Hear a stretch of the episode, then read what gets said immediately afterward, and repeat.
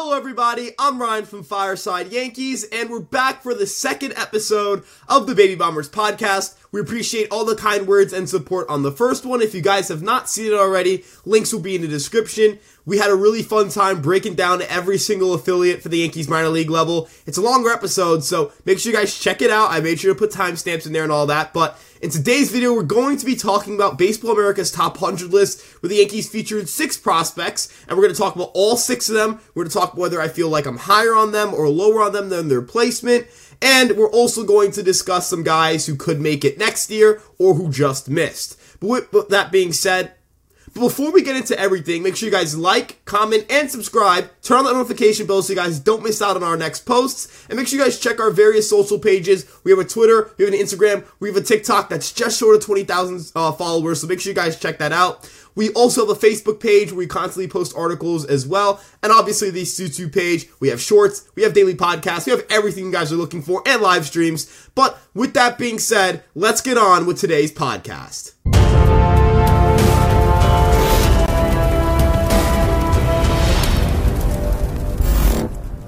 So the first prospect we're going to talk about is number 72 ranked prospect Chase Hampton. Chase Hampton put up a 3.63 ERA and a 3.38 FIP across 20 starts for the AA Somerset team and the High A Hudson Valley team, and he was excellent this past year. He had the third best strikeout to walk rate at 24.7%. He did struggle with giving up home runs down the stretch in Double A and ended up being shut down in August as he hit an innings limit, which makes sense. He hadn't thrown over 100 innings at any point during his collegiate uh, career. Even when you include summer ball, he topped that at 56 and two third innings pitched, and that was in 2022, his draft year. So when you go from 56 and two third innings pitched to over 100 innings pitched, it's understandable that a team is going to be careful and try to build you up and not just rush you into potentially getting hurt or stretching yourself out and performing ineffectively and developing bad habits. The Yankees made it a big emphasis for him to work on his mechanics and add two pitches in a cutter and a sweeper that improved his profile dramatically, allowing him to get more swings and misses and land more pitches in the zone. His fastball in particular got a lot better with the Yankees because it was able to up itself in terms of velocity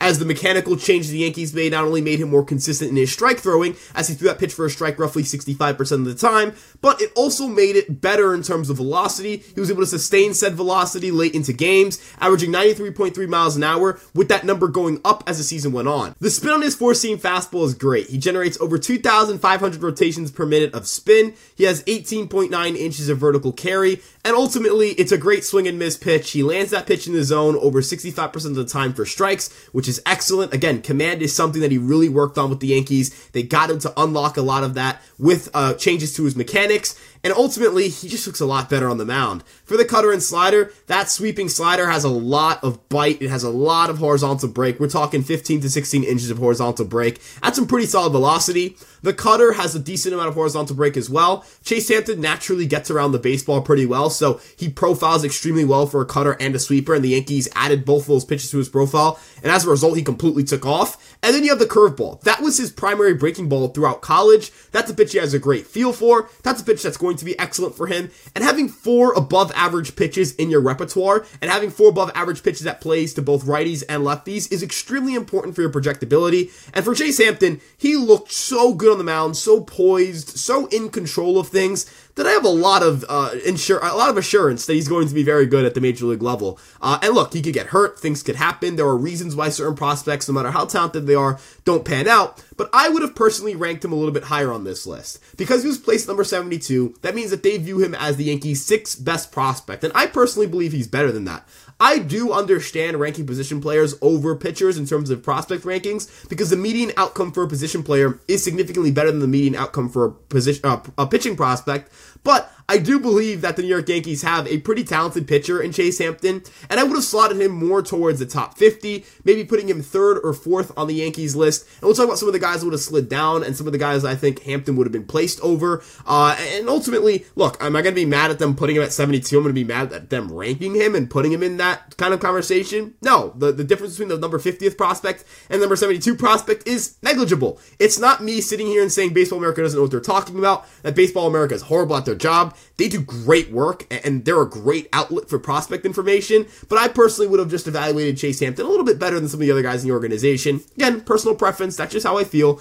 Um, but yeah, I would have slid him up a little bit higher on this list, but Overall, a really successful year for Chase Hampton this year, a really nice ranking, and it's a great reflection of the Yankee organization that this is the third top 100 prospect selected in the 2022 draft. We'll get into the first guy they selected in that draft a little bit later, but again, Chase Hampton was excellent this past year. I am really excited for him, and when I release my top 30, you guys will see where I put him on that list. I think I'm pretty high on him, and I think there are a lot of reasons for that. Coming in at number 71, one spot ahead of Chase Hampton on Baseball America's top 100 list was Austin Wells, who made his way all the way to the major leagues this past season, struggled a little bit with the bat. He only had a 108 WRC plus in AA, a 101 WRC plus in AAA, came up to the major leagues, held his own. A 97 WRC plus is pretty solid, and the underlying metrics were pretty good. He had 367 expected weight on base average, a 13.8% barrel rate with the major league team in his cup of coffee there. He only played 19 games with the New York Yankees at the major league level, but he looked really good down the stretch, and a couple of things I really like about Austin Wells have to do with his ability to consistently put the ball in the air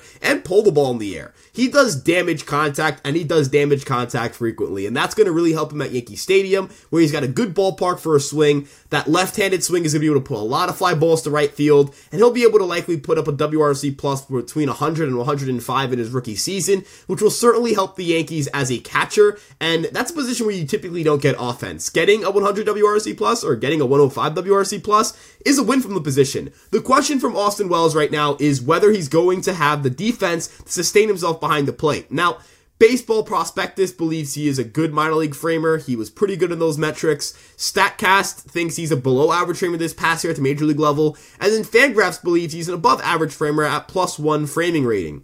Even if he's an average defender, that's likely good enough given the fact that he's a pretty solid hitter, and I think he's only going to get better behind the dish. He has made a lot of strides from his collegiate days where it looked like he had no chance of sticking behind the plate, and now it looks like he could even be an above average defender back there. So obviously you're looking at a skill progression and saying this is why a player could be really good for you, and, and sometimes that can backfire, but Austin Wells is certainly a guy who has the bat to float himself at the major league level, and if he doesn't pan out as a catcher, could certainly pan out as a first baseman or as a right fielder or maybe even a DH, who knows? But the bat is really, really good, and that's the enticing thing here. Now, looking at Austin Wells and looking at the Yankees' needs, they need left-handed hitting, they need guys who can hit right-handed pitching, and Wells is certainly going to help them on that front. And I'm ultimately really encouraged by what we saw uh, at the minor league level as he progressed and as he struggled and was able to make adjustments to get better. There are a lot of things that he's worked on. He, he looks like he's going to be entering this year with a, a chip on his shoulder to earn that starting catcher job. He talked about in an article, as a major league player, you don't aim to become a backup. You aim to start. And he's going to have to compete with Jose Trevino, who is a beloved catcher in the Yankee pitching staff. He is a guy who's going to get starts with Gerrit Cole at the very least. So Wells will certainly have to battle his way into the starting lineup consistently, and he is going to have a great opportunity in spring training if he stays healthy to really display his offensive skill set. He puts the ball in the air a ton. He rarely hits ground balls. He usually pulls the ball, and those kinds of skills just translate super well to the major league level. He has always been a very good hitter at every level he's played at, and entering his age 24 season, I am extremely encouraged by what we could see from him this year. Again, the Yankees have been dreaming on his bat for a while. Entering 2023, his stock was super high. He'd done nothing but mash. Again, in 2023, he kind of took a step back offensively at the minor league level, but if he's able to get himself back into gear, get the mechanics back to where they were in 2022 and to start the year, he is certainly going to be a force at the plate. Unfortunately, injuries have held him back in the past, and that's why I think the 71 placement for him is fine. I don't think he was ranked outside of the top 50, but I would have placed him outside of the top 50 for the same reasons. Injury concerns for him are legit. He missed most of spring training last year with a rib injury, and that could create some concerns. He is definitely going to be a guy who's going to get banged up behind the plate. And again, the catching position is very grueling physically. So you have some concerns about how long you can stay behind there. But again, Having Jose Trevino means you can manage his innings, you can manage his workload back there. He's not going to have to catch five days a week or six days a week because, again, you have Jose Trevino, who is such a good defensive player that even if he's a bad hitter, you're fine with it because he's just such a good defensive player. He'll impact the game and he'll prevent you runs, and those prevented runs will go a long way to getting wins. And of course, Gerrit Cole's going to continue to pitch to Jose Trevino, and the Yankees could also divide up their plate appearances by just straight up platooning, saying, all right, Austin Wells, you're going to hit against righties, Jose Trevino, you hit against lefties. If you look at their numbers against those matchups, they are really good. Like Austin Wells crushed it against righties this past year, and Jose Trevino's always been very good against left-handed pitching, especially with the Yankees. Uh, so I think that could certainly maximize the value of these two players. But again, we'll have to wait and see. I don't know if Austin Wells will get DH opportunities in games where Gerrit Cole is on the mound and there's a righty at the plate uh, on the mound for the other team, but we'll have to wait and see. Now moving on to the next guy on this list we have Roderick Arias, who ranked number 68 on the top 100. And again, this is a fine placement. I would have honestly argued for him to be behind Chase Hampton and Austin Wells just because he's a very raw prospect. He has not played above the complex league and he has some concerns about his hit tool. An 18.8% swinging strike rate certainly isn't encouraging, although it didn't lead to an abundance of strikeouts, just a 22.3% strikeout rate, which is solid. Uh, and he had a 143 WRC plus. He absolutely crushed the baseball. He had six home runs in just 27 games. Likely would have led the FCO Yankees in home runs had he not gotten hurt. In terms of exit velocity, he wasn't super super impressive. He only averaged, I believe, 87.9 miles per hour of ad- average exit velocity, but that's expected given the fact that he's only 18 years old, or excuse me, he was only 18 years old entering the year. He's now entering his age 19 season, perhaps adding more strength, adding more uh, reps underneath him, better conditioning, whatever it may be, can allow him to grow into a six foot frame. It's important to note, guys, when it comes to teenagers, like, if you're at your strongest at 18, you're not going to make for a great major league player. So there's certainly room for him to grow in that regard. He's still an excellent athlete. He has great arm strength. And I'm really excited about the projectability of Roderick Arias.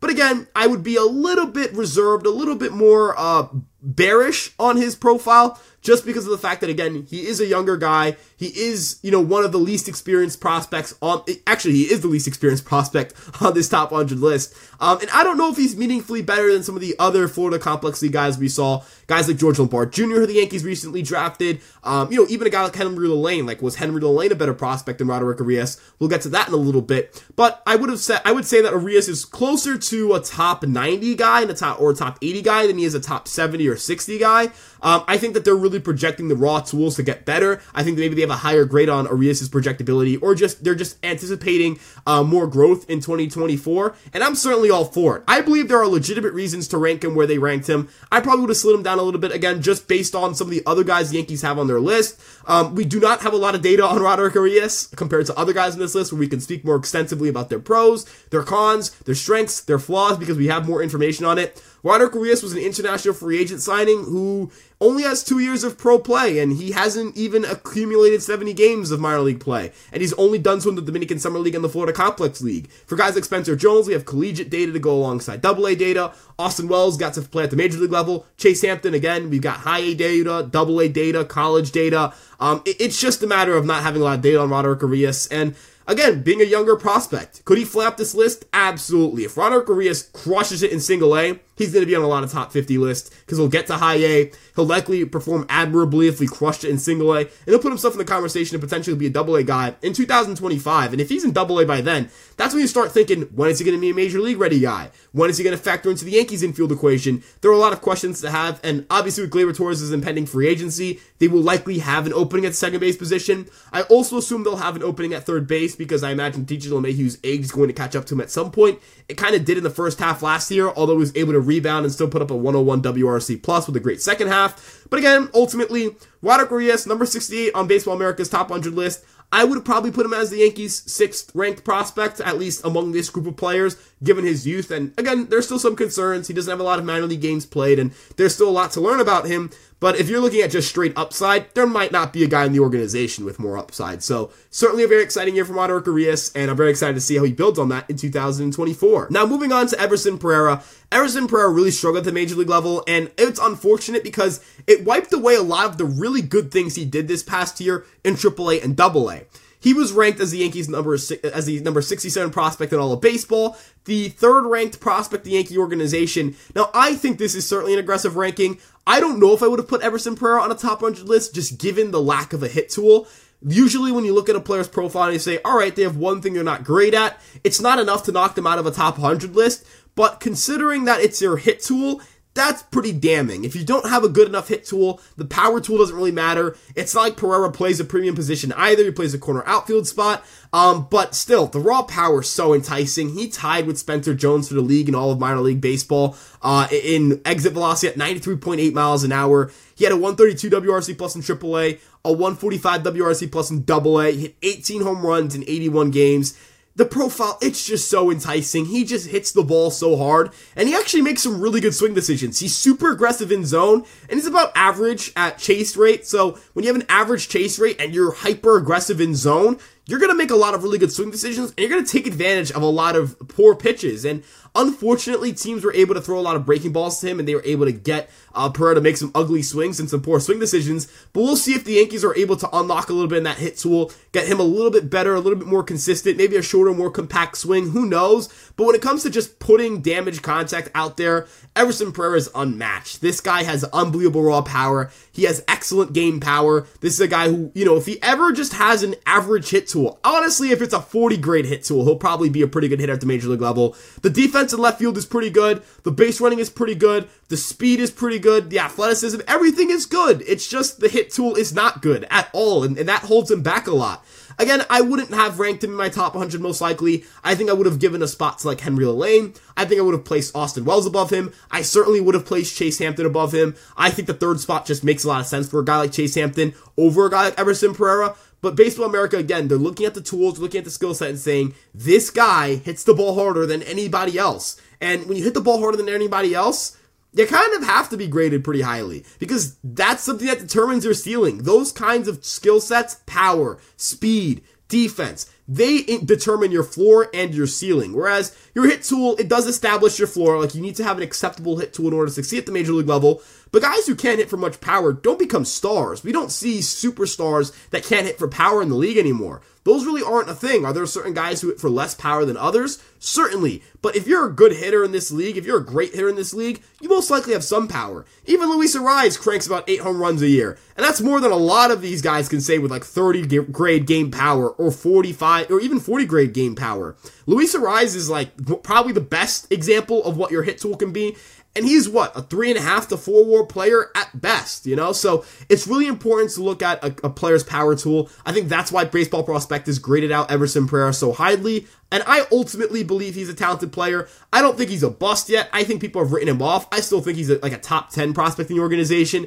He's not a top 100 guy anymore. Um, and we'll see. Like this year's a big year for him. He's not going to get a lot of opportunities at the major league level, barring a myriad of injuries. Um, and maybe even gets traded, but he's still only 22 years old. He won't turn 23 until uh, April. So this will be his age 23 season. And we'll see if he can develop some things and work on some stuff because again, the athleticism, the power, everything is so intoxicating. It's so enticing. And you can see how the profile could work out, but we're asking for a guy to develop his hit tool, and that can be pretty tough. Now, another guy who has kind of the power over contact situation, but does so with a lot more sustainable tools, is Spencer Jones, who was ranked as the Yankees' number 46 prospect, uh, or excuse me, as Baseball America's number 46 prospect, and the Yankees' number 2 prospect in the organization, and that's Spencer Jones. Now, Spencer Jones is a pretty good hitter. He has some really good raw power tools. He is remarkably inexperienced. Like, I know that he struggled uh, at times, and he looked kind of out of whack, right? Like he only put up a 114 WRC plus between high A and double A, only had 16 home runs.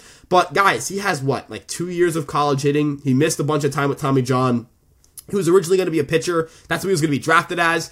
And he's become a monster at the dish. He absolutely destroys the baseball. He was tied with Everson Pereira, as I mentioned earlier, in exit velocity at 93.8 miles an hour for prospects on the Baseball America's top 100 list.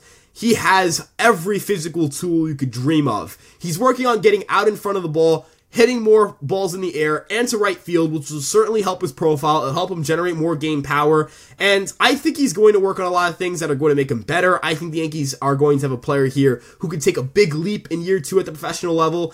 And the defensive skill set is ridiculous. Everyone talks about the bat, how good the bat could be, how good the bat will be, but the defense in center field is plus plus. He is truly an excellent defensive center fielder. This is a guy who's going to go out and put up like seven or eight defensive runs saved in center field. Great arm, great speed, great range, great instincts. Everything is just great in the outfield, and I think that's going to float his profile a ton. Being a good defender at a premium def- position makes you really good. Like Anthony Volpe's value last year came from his glove, basically. It did not come from his bat. He was one of like the 15 worst qualified hitters in terms of WRC plus, and he's still roughly a two WAR player. A two WAR player is an average and above average major league regular, somewhere in that range. If Spencer Jones figures out a way to hit and he puts up a 110 WRC plus to major league level, he's going to be a four to four and a half WAR player. And of course, he is an unbelievably dynamic pace runner. I mentioned the speed, I mentioned the athleticism. He stole 43 bases in 117 games. He is super athletic, he is super aggressive, he wants people to know that he can run, he wants people to know that he's got that kind of speed. He is a freak of an athlete, and that's why Baseball America put him in their top 50. They didn't put him in their top 20, which again makes sense. There are some things he needs to work on. His hit tool isn't good enough. His swing decisions could use work. His uh, batted ball data, he needs to lift the ball more. There are things he needs to do, but he's an inexperienced hitter. He is a guy who's still learning the ropes of being a hitter, and he's learning the ropes at single, at uh, high A and double A, which are just not easy levels to learn at. And he still held his own at both levels. So super encouraging first year for him a lot of of the uh, other stuff like the defense and the and the base running that kind of float your profile were excellent and for me that gives him a pretty safe projection of at least being a major league caliber player down the road. It's just a matter of whether he's going to be a star or like a solid defensive outfielder who can uh, occasionally hit some home runs here and there now, the Yankees' top prospect, it's the Martian. It's the guy who came up and dominated for the Yankees in his small cup of coffee with the team, and that's Jasson Dominguez. The switch hitting phenom is remarkable. I know a lot of people like to like doubt Jasson Dominguez. They like to say things about him. They like to, you know, play down the greatness of his profile. But guys, this is a special, special hitter. Excellent swing decisions, uber aggressive in zone, doesn't chase a ton.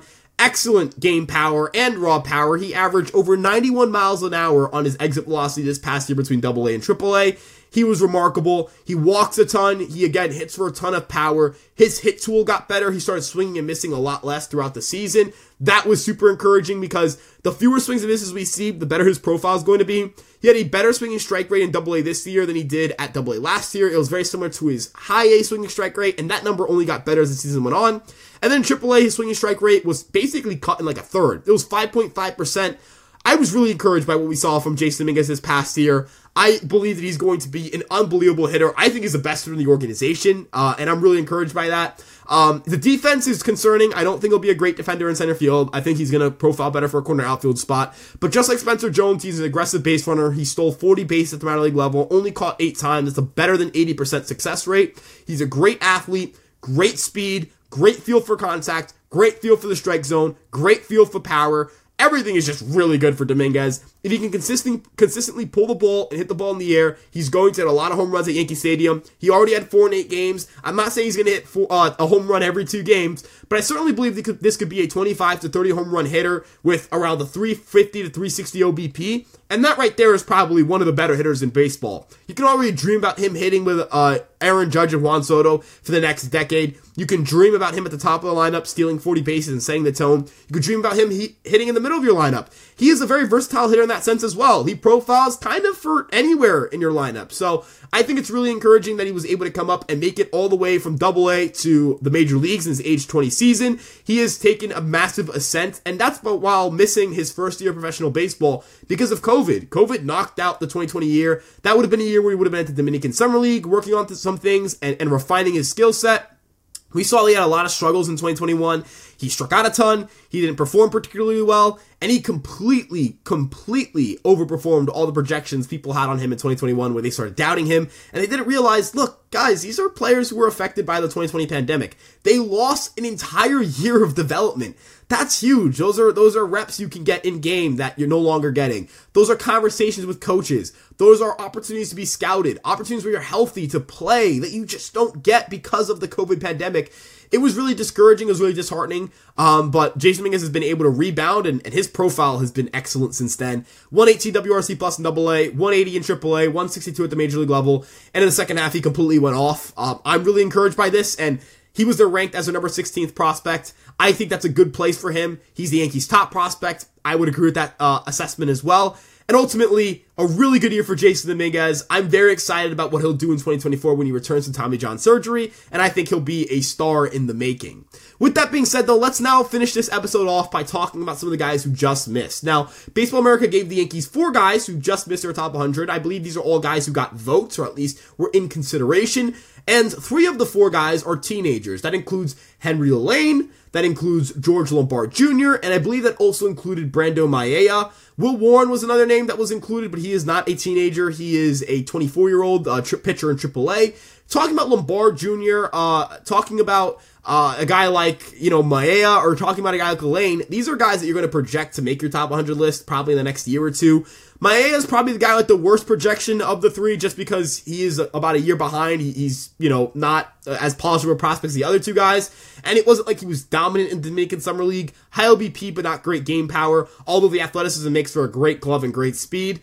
Looking at a guy like Henry Lalane, Henry Lalane is super projectable. His stuff is excellent, and I think he's going to make for a very good pitcher down the road. He has excellent stuff. He is a left-handed pitcher who sits in the mid 90s, has a funky arm slot, a lower arm slot, and has a dominant breaking ball. He's going to be really good. Struck out over 38% of batters faced in the complex league this past year. George Lombard Jr. was drafted with the first round pick for the Yankees this past year. He held his own in the complex league and in single A. He's got pretty good projectable tools as well. A good all around athlete, good power, good speed, good glove, good hit tool. Everything's pretty good. We'll see if he projects if he projects well at single A, if he does well at that level, and if he's able to ascend into high A or maybe even double A. He's a young guy. He's only going to be 18 years old entering this season. He'll likely start out in single A, and again, I think he'll be a guy who pops off. I'm very encouraged by what we saw from George Lombard Jr. in his high school days and in his brief stint at the professional level. And the last guy is Will Warren. Now, Will Warren will likely never make a top 100 list because he'll likely not be a prospect after this year. I think he will he will lose his rookie eligibility because I think the Yankees will use him a lot because I think he's really good. He led all of AAA in stuff plus minimum 500 pitches thrown. Same is true for pitching plus. He had a 3.61 ERA in AAA, which was the third best mark, I believe, for any pitcher with at least like 80 innings pitched because the run environment there was crazy. The International League had an average ERA of 5.18. It was nuts. He has a great sweeper, a really strong sinker. His profile is great, and I think he projects very well because of the fact that he fits a lot of things the Yankees do well, and his stuff is excellent. And when you have a guy with great stuff and solid enough command, usually that pans out to a pretty pretty good pitcher. And he has a bunch of pitches as well. He's not a two pitch pitcher. He has a changeup and a fastball as well uh, of a four seam of the four seam variant of a four seam fastball. Um, and ultimately, I'm really encouraged by what he did in AAA, and I think he'll end up being a major leaguer uh, at some point, pretty early in the year, honestly. With that being said, though, those are the Yankees' top 100 guys. Let us know if you guys think certain guys should have been on this list that weren't. Do you guys agree with their rankings? Do you guys think there should have been more guys, fewer guys? Is there anybody that you think will be on the top 100 list next year? Let us know in the comment section below. We appreciate you guys stopping by, and we thank you guys for checking out the second episode of the Baby Bombers podcast. We'll be doing more minor league content just like this right here at Fireside Yankees, and you guys can check out our socials on Twitter, Instagram, TikTok, Facebook, and of course this YouTube page. If you want to check out my work, you can check it out at Ryan Garcia ESM on Twitter. If you want to check out our written content, that's on EmpireSportsMedia.com. Again, EmpireSportsMedia.com, all your written content for all your favorite New York sports teams. And with that being said, I bid you guys adieu. Have a great rest of your day, and peace out.